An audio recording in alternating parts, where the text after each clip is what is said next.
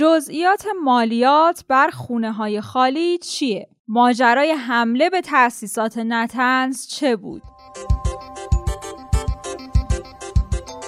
سلام. امروز شنبه 14 تیر ماه پادکست خبری پادیو رو میشنوید. در پادیوی امروز از مصاحبه با معاونت مسکن وزارت راه و شهرسازی در مورد مالیات بر خانه های خالی تاریخ معامله سهام عدالت دلیل عمده ابتلا به کرونا در این روزها و کرونایی شدن بازیکنان استقلال رو براتون خواهیم داشت. جزئیات مالیات بر خونه های خالی چیه؟ قانون اخذ مالیات از خونه های خالی بر اساس قانون اصلاح قانون مالیات های مستقیم در سال 94 در دستور کار قرار می‌گیره و از سال 95 لازم الاجرا میشه. معاون سازمان امور مالیات در مورد اجرا نشدن این طرح تا امسال گفته که برای اخذ این مالیات نیاز به تهیه سامانه اسکان و املاک برای شناسایی خونه های خالی بوده که این سامانه رو وزارت راه و شهرسازی باید طراحی و راه اندازی می‌کرده. این سامانه بر اساس دیتاها و اطلاعاتی که در اون قرار داده شده به شناسایی خونه های خالی از سکنه می‌پردازه و بر اساس ماده 54 مکرر قانون مالیات های مستقیم در صورتی که واحد مسکونی بیش از یک سال خالی از سکنه باشه مشمول این مالیات قرار می‌گیره. بنابراین هر واحد مسکونی که از سال 95 خالی از سکنه است سال اول مشمول مالیات نیست. ولی از سال دوم به بعد بهش مالیات تعلق می‌گیره و تا زمانی هم که خالی بمونه این مالیات از واحد مسکونی گرفته میشه. در واقع معاون سازمان امور مالیات این قانون رو مشوقی برای ورود خونه های خالی به بازار اجاره دونسته. یه نکته مهم درباره ارزش اجاری این ملک برای گرفتن مالیات وجود داره. اونم اینه که اگه اجاره این ملک ماهی 5 میلیون تومن باشه این 5 میلیون طی سال میشه 60 میلیون تومن و مالیات هم بر اساس این مبلغ اعمال میشه. یعنی سال اول که معاف از مالیات هیچی ولی سال دوم 50 درصد از ارزش اجاره سالانه ملک و سال سوم هم 100 درصد اون به عنوان مالیات گرفته میشه و سال چهارم به بعدم یک پنجم برابر رقم ارزش اجاره به عنوان مالیات دریافت میشه. امروز در پادیو در رابطه با مالیات بر خونه های خالی مصاحبه ای داشتیم با دکتر محمود محمودزاده معاونت مسکن وزارت راه و شهرسازی. آقای محمودزاده نحوه جمعآوری اطلاعات در مورد اینکه چقدر خونه خالی در کشور وجود داره به چه صورته؟ ساز و کارش که در حقیقت بر اساس اطلاعات موجود در سامانه های مختلف در حقیقت اطلاعاتی با منطبق کردن این لایه ها روی هم دیگه خروجیش خونه خالی شناسایی میشه و معرفی میشه به سازمان امور مالیاتی و اقدامات قانونی که باید انجام نمیشه گفتش که به صورت کلی فقط از یه مورد دو مورد اشاره کردم. سامانه های مختلفی هست. بر اساس اطلاعات جمعبندی اطلاعات مختلف به این نتیجه رسیده میشه. اینجوری نیست که صرفا از یک ساختار اطلاعاتی بشه به این نتیجه مطلق هست. این چون سنوات پیش هم تجارب رو اینجا وجود داره و تجارب جهانی هم که وجود داره همش آنالیز شده و بر اساس اون طراحی شده و انشاءالله اقدام میزان این مبلغ مالیات رو چه ارگانی قرار تأمین کنه؟ وزارت راه و شهرسازی یا سازمان امور مالیات؟ در حقیقت نرخ نرخ مالیات در حوزه سازمان امور مالیاتی ما نرخ تعیین نمی‌کنیم. ما کارمون صرفا اون چیزی که قانون گذار از ما خواسته شناساییه. واحدهای خالیه. ما از باب برنامه ریزی مسکن این موضوع رو دنبال می‌کنیم. اون بحثی که چقدر مالیات می‌گیرن چه مشخصاتی داره اون در دیگه سازمان مالیاتی کشور با وجود اینکه دولت رسما سامانه اخذ مالیات از خونه های خالی رو به سازمان امور مالیاتی تحویل داده نماینده های مجلس میگن که این سامانه تو دو ماه اخیر بین سازمان امور مالیاتی و وزارت راه پاسکاری میشه. می‌خوایم بدونیم دقیقا مجری این طرح چه سازمانیه. مالیات یک متولد کشور بیشتر نداره و هم سازمان مالیاتی. از موضوع کامل روشن بر اساس قانون وزارت راه شهرسازی مکلف شده بود که این سامانه رو ایجاد بکنه که ایجاد کرد. و در حقیقت اشاره کردم. ما در مرحله ای که بتونیم خانه خالی رو شناسایی بکنیم وظیفه ما. معرفی سازمان مالیاتی میشه از اون موقع به بعد سازمان مالیاتی بعد از پاسخی که دکتر محمودزاده به پادیو داد ما مصاحبه ای هم داشتیم با غلامرضا حیدری کرد زنگنه که رئیس کل اسبق سازمان مالیاتی کشور بودن. آقای زنگنه آیا طرح اخذ مالیات از خونه های خالی به کاهش نرخ اجاره مسکن کمک می‌کنه؟ هر کاری که تو سیستم مالیاتی انجام میشه یکی از اصول مالیاتی هست که نباید به هزینه وصول از خود مسئول مالیات بیشتر باشه. برای دولت ها خب. از اون مالیاتی هست که هزینه وصولش یعنی هزینه شناساییش. هزینه شناسایی و وصولش بیشتر از خود مالیاتش میشه. این الان ما تو کشور سیستمی نداریم که خونه های خالی را نشون بده این قضیه من بارها از کردم تا تو کشور. یه سیستم منسجمی نداشته باشی بعد تقلب هم زیاد میشه. هر خونه خالی را میدن یعنی یخچالی می‌ذارن توش تا موچت می‌ذارن. دیگه پدر بزرگ هم اجازه می‌کنه مادر بزرگ هم زندگی می‌کنه اینو تشخیص بدی که واقعا هست نیست. کلی مشکلات داره. این قبلش هم قانون تصویب شد چون اجرا با مشکل مواجه شده بود لغو شد. الان هم من فکر می‌کنم زمینه برای وجود نداره. بعد یک کار اضافی هست یک کار تبلیغاتی هست که فکر می‌کنم مثلا مستجرا با این کار صاحب خونه میشن. و با توجه به مواردی که گفتید اگر این طرح اجرا بشه در آینده چه تبعاتی داره؟ این طرح من اعتقاد دارم در عمل در اجرا با مشکل مواجه میشه و قطعا سازمان مالیاتی نمی‌تونه شناسایی دقیقی انجام بده. جز اینکه یه مقداری مشکلات هم درست می‌کنه فساد هم توش هست و شناساییش هم مشکل هزینه وصول و شناساییش هم از خود وصولش هم بیشتر ممنونیم از دکتر محمود محمودزاده معاونت مسکن وزارت راه و شهرسازی و غلامرضا حیدری کرد زنگنه رئیس اسبق سازمان امور مالیاتی کشور. چیزی که شنیدید مصاحبه پادیو در مورد اخذ مالیات از خونه های خالی بود. سخنگوی ستاد راهبردی آزادسازی سهام عدالت گفته سهامدارای عدالت که روش مدیریت مستقیم رو انتخاب کرده بودن از امروز می‌تونن سهم خودشون رو معامله کنن.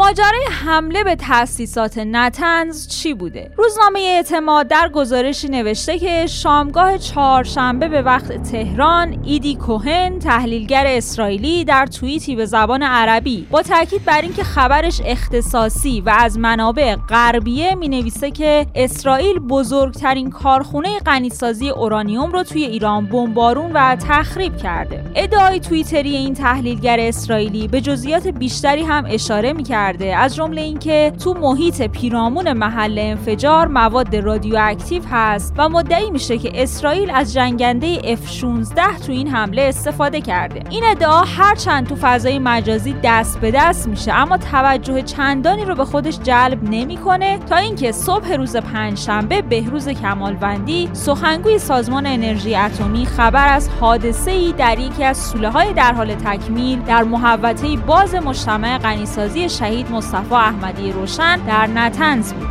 اطلاعات اولیه کمالوندی اینه که این حادثه هیچ گونه تلفات جانی نداشته ولی خسارات مادی و مالی به همراه داشته که در حال ارزیابیه. کمالوندی با رد ادعاها درباره نشت آلودگی رادیواکتیو هم میگه از نظر احتمال ایجاد آلودگی هم با توجه به غیر فعال بودن این مجموعه جای هیچ نگرانی نیست و الان هم تیم‌های کارشناسی سازمان در محل وقوع حادثه حاضرن و مشغول بررسی علت این واقعه هستند انتشار ادعای حمله اسرائیل به نتنز به علاوه اعلام این خبر که یه حادثه ای هم تو تأسیسات هسته ای اتفاق افتاده ذهن ها رو به سمت این می‌بره که اسرائیل تو تأسیسات هسته ای ایران خرابکاری انجام داده. بعدش هم تعدادی از خبرنگار رسانه های فارسی زبان فعال در خارج از کشور مثل بی بی سی فارسی و رادیو فردا با انتشار متن‌های یکسان از پذیرش مسئولیت حمله به نتنز توسط گروهی به نام یوز پلنگان وطن خبر میدن. بر اساس ادعای این شبکه های تلویزیونی ساعتی قبل از انتشار خبر وقوع حادثه نتنز در بامداد پنجشنبه گروهی ناشناس به نام یوز پلنگان وطن در ایمیل هایی به خبرنگاران این شبکه ها مسئولیت حادثه یاد شده رو به عهده گرفتن تو متن نامه ای که برخی از خبرنگاران بی بی سی فارسی منتشر کردن ادعا شده که اعضای یوز پلنگان وطن در دستگاه های امنیتی ایران حضور و فعالیت دارن تو بخشهایی از این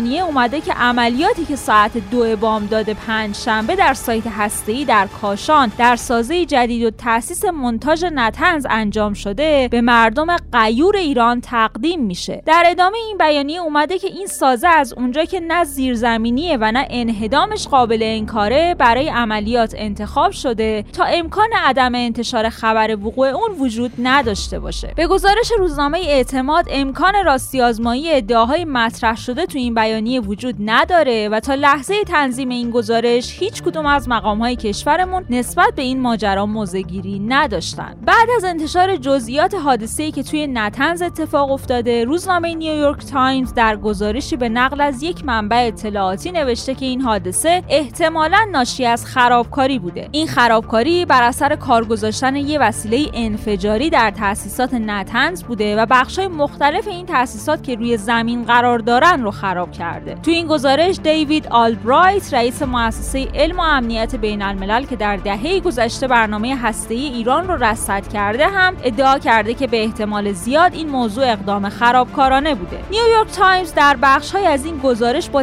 تطبیق عکس های منتشر شده توسط سازمان انرژی اتمی ایران و تصاویر ماهواره‌ای گوگل ادعا کرده که محل حادثه مرکز مونتاژ سانتریفیوژ ایران بوده. به ادعای آلبرایت موقعیت این مرکز احتمال عامدانه بودن این اتفاق رو بیشتر می‌کنه. نیویورک تایمز در بخش دیگه‌ای از این گزارش هم نوشته که تأسیسات هسته‌ای نتنز قبلا هم مورد حمله سایبری مشترک آمریکا و اسرائیل قرار گرفته. اشاره نیویورک تایمز به عملیات بازی های المپیکه عملیاتی که به مجموعه حملات سایبری علیه تأسیسات هسته‌ای ایران گفته میشه که از سوی ایالات متحده آمریکا و اسرائیل انجام شده. این عملیات که شامل تولید و انتشار مجموعه ای از پیچیده ترین بدافزارها علیه تأسیسات هسته ایران بوده. از سوی برخی کارشناسا به عنوان اولین جنگ سایبری به معنای واقعی کلمه شناخته شده. تاریخچه این حملات اعمال سال 2006 و دوران ریاست جمهوری جورج بوشه که تو دوران ریاست جمهوری اوباما هم ادامه پیدا می‌کنه. البته این عملیات سال 1391 لو میره. به گزارش روزنامه اعتماد مقام های کشورمون هیچ احتمالی از حادثه یا حمله یا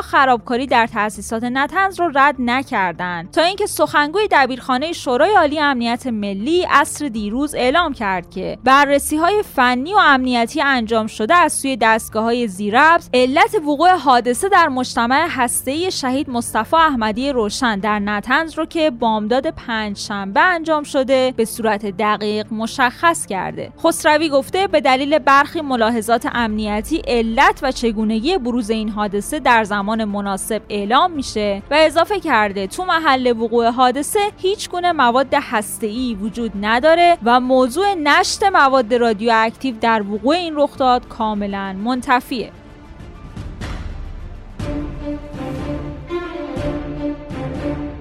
پادیو رو با خبرهای کرونایی ادامه میدیم. امروز رئیس جمهور در جلسه ستاد ملی مقابله با کرونا با اعلام اینکه تو ادارات دولتی اگه می‌خوان خدمات ارائه بدن مردم باید از ماسک استفاده کنن و اگه کسی از ماسک استفاده نکرد خدمت ارائه ندن باید قانون بشه. بعدش هم اگه کارمندی سر کار ماسک نزد باید براش غیبت زده و اون رو برگردونن. کسی نباید مبتلا شدن به این بیماری رو ننگ و آر برا خودش تلقی بکنه. طرف نباید بره به آزمایشگاه بگه آقا مثبت شد من از تو خواهش می‌کنم یعنی بده به من به کسی نگو. هم خواهش تو گفتی من فهم. من خودم میگم تو نمی‌خواد بگی. این مشکلی نداره یه بیماری است مثل همه بیماری و آدم ممکنه به یه دلایل مبتلا بشه. وقتی مبتلا شد وظیفه شرعی ماست. برای حفظ جان مردم این وظیفه شرعی ماست که به اطرافیان بگیم آقا من مبتلا هستم به خانواده بگیم من مبتلا هستم به محل کار بگیم من مبتلا هستم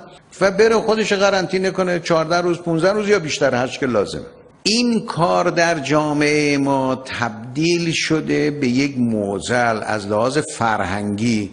طرف نمیگه من مبتلا هستم. مورد بوده من آشنا شدم با یک موردی که طرف درست موقع امتحانش دیده روز قبل مثبت شده. گفت نگم من برم امتحان بدم طرف می‌خواسته بره امتحان آموزش رانندگی. شب قبلش دیده مثبت شده. گفت من فردا برم امتحان بدم بعد بگم. اینا رو ما ببینید مواردی است که به ما گزارش شده. موارد مشخص گزارش شده است. ما باید این فرهنگ ببریم بالا. هر کس مبتلا شد وظیفش اینه بگه وظیفش اینه خودشه ایزوله کنه بره کنار. روحانی همچنین گفته تعطیلی یک هفته ای هم در انتظار مشاغل مختلفه. خیلی مهمه که مشاغل رو بیشتر مد نظر ما قرار بدیم. اگر یه رستورانی همه اصول و پروتکل مراعات می‌کنه خب بذاریم کارش برسه ما چیکارش داریم؟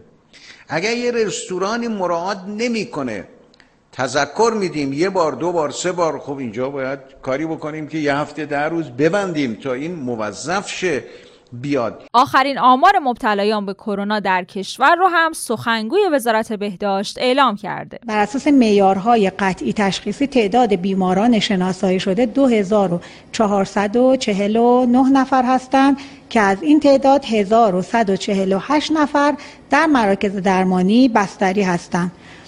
در حال حاضر تعداد موارد بستری در بخش مراقبت های ویژه 3136 نفر هستند که براشون آرزوی سلامتی و بهبودی داریم. ضمن ابراز همدردی با خانواده های داغدار متاسفانه طی 24 ساعت گذشته 148 نفر از هموطنان عزیز را از دست دادیم که برای آمرزش و آرامش روحشون دعا می‌کنیم. مجموع جانباختگان تا به امروز 11408 نفر و مجموع موارد شناسایی شده تا به امروز 237878 نفر. تعداد بهبود یافتگان تا کنون به لطف و مدد الهی و تلاش بیامان همکاران ما 198949 نفر. الان دیگه همه دارن عمده دلیل ابتلا به کرونا رو شرکت تو مراسم های عزا و عروسی می‌دونن. مردانی عضو ستاد علمی مقابله با کرونا گفته موارد جدید بروز کرونا در کشور خیلی افزایش پیدا کرده و به نظر می‌رسه بهتر مجددا به تعطیلی برخی مشاغل ادارات و غیره فکر کنیم. مردانی ادامه داده از جمله موضوعات و رفتارهای پرخطری که این روزها بحثش هم در بین مردم و مسئولین داغه موضوع بازگشایی تالارها و حضور در مراسماتیه که ماهیت تجمعی دارند که در قدرت گرفتن زنجیره انتقال ویروس کرونا و افزایش آمار مبتلایان موثره. آیا واکسن آنفولانزا در برابر کرونا ایمنی ایجاد می‌کنه؟ رئیس اداره مراقبت بیماری های واگیر و های پرخطری که این روزها بحثش هم در بین مردم و مسئولین داغه موضوع بازگشایی تالارها و حضور در مراسماتیه که ماهیت تجمعی دارند که در قدرت گرفتن زنجیره انتقال ویروس کرونا و افزایش آمار مبتلایان موثره آیا واکسن آنفولانزا در برابر کرونا ایمنی ایجاد می‌کنه؟ رئیس اداره مراقبت بیماری های واگیر وزارت بهداشت گفته واکسن آنفولانزا به هیچ عنوان برای بیماری کووید 19 ایمنی ایجاد نمی‌کنه. اما با شروع فصل سرد سال توی پاییز احتمال همزمانی آنفولانزا و کرونا وجود داره. بنابراین حتما باید واکسن آنفولانزا برای گروه های هدف و پرخطر تزریق بشه. کرونا کنکور دکترا رو هم مجازی کرده. رئیس سازمان سنجش آموزش کشور گفته در فرایند مصاحبه کنکور دکترا اولویت با مصاحبه مجازی البته نمیشه به صورت مطلق تاکید بر مجازی شدن همه مصاحبه ها داشت. و این مسئله به دانشگاه شهر رشته و تعداد داوطلبان دعوت شده به مصاحبه بستگی داره و در نهایت دانشگاه تصمیم گیرنده نهاییه چهار بازیکن استقلال کرونایی شدن. وریا قفوری، فرشید باقری، داریوش شجاعیان و مسعود ریگی چهار بازیکنی هستند که آزمایش کروناشون مثبت اعلام شده و این در شرایطی که استقلال از ساعت 8 فردا عصر باید در جمع به مسافه پارس جنوبی بره.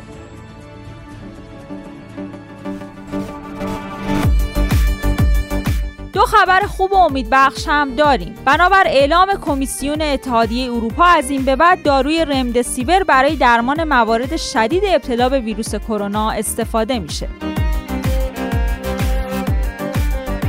دکتر مردانی عضو کمیته کشوری کرونا هم خبر خوشی رو در مورد ساخت واکسن اعلام کرده. یک شرکتی هست اسم نباید ببرم که در اروپا این چون تبلیغ میشه برای اون شرکت. خب واکسن رو در واقع ساخته خوشبختانه نمونه انسانیش هم آزمایش کرده موفق بوده ایمنیزایی ایجاد کرده ممانعت کرده از در واقع ابتلای به بیماری که اتحادیه اروپا عمدتا این واکسن در واقع کمک کردن و ساختن که عمدتا اگرم طول بشه احتمالا در خود کشور اروپایی استفاده میشه. یک کمپانی امریکایی به نام مدرنا که مدرنای خودمون هست. در واقع در سطح وسیع نزدیک یک میلیارد از این قراره که از این واکسن رو بسازه. این هم آزمایش های تجربیش در مراحل آخر هست. چینی ها یه واکسنی ساختن که خیلی روش امید دارن که بتونه به بازار عرضه بشه. مجموعی اینها به نظر میاد که برصورت انشالله خبر خوب این است که ما توی پاییز و یا حد اکثر در زمستان واکسن کرونا رو در دسترس انشالله برای مردم خواهیم داشت.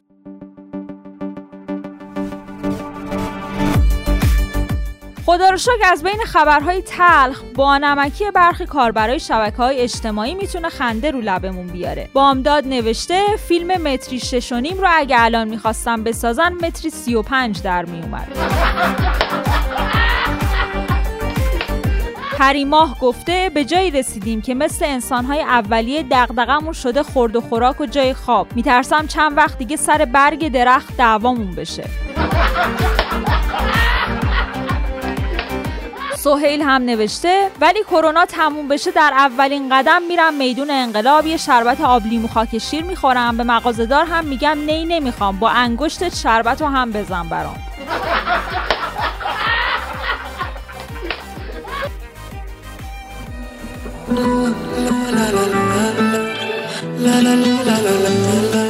ممنونیم از اینکه پادیو رو میشنوید و اون رو به دوستاتون هم معرفی می‌کنید. پیج اینستاگرام ما رو با آدرس رادیو underline پادیو دنبال کنید. اونجا بخش های مهم و جالب هر پادکست رو براتون می‌ذاریم. پادیوی امروز رو با یک قطعه موسیقی به نام دلم و دزدیدی از ماکان بند به پایان میرسونیم. تا فردا عصر خدا نگهدار. دلم و دزدید رفت. حال دلم و دید رفت.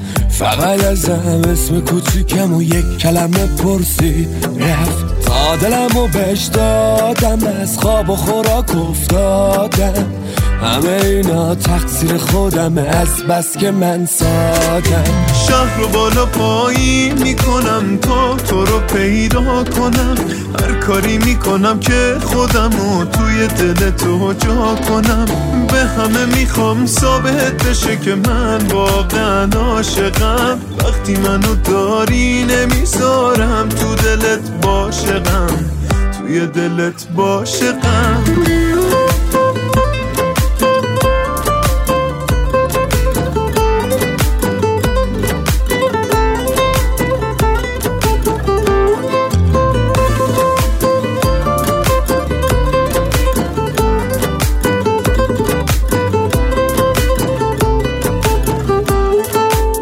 عاشقی یعنی همه دلت مال یکی باشه.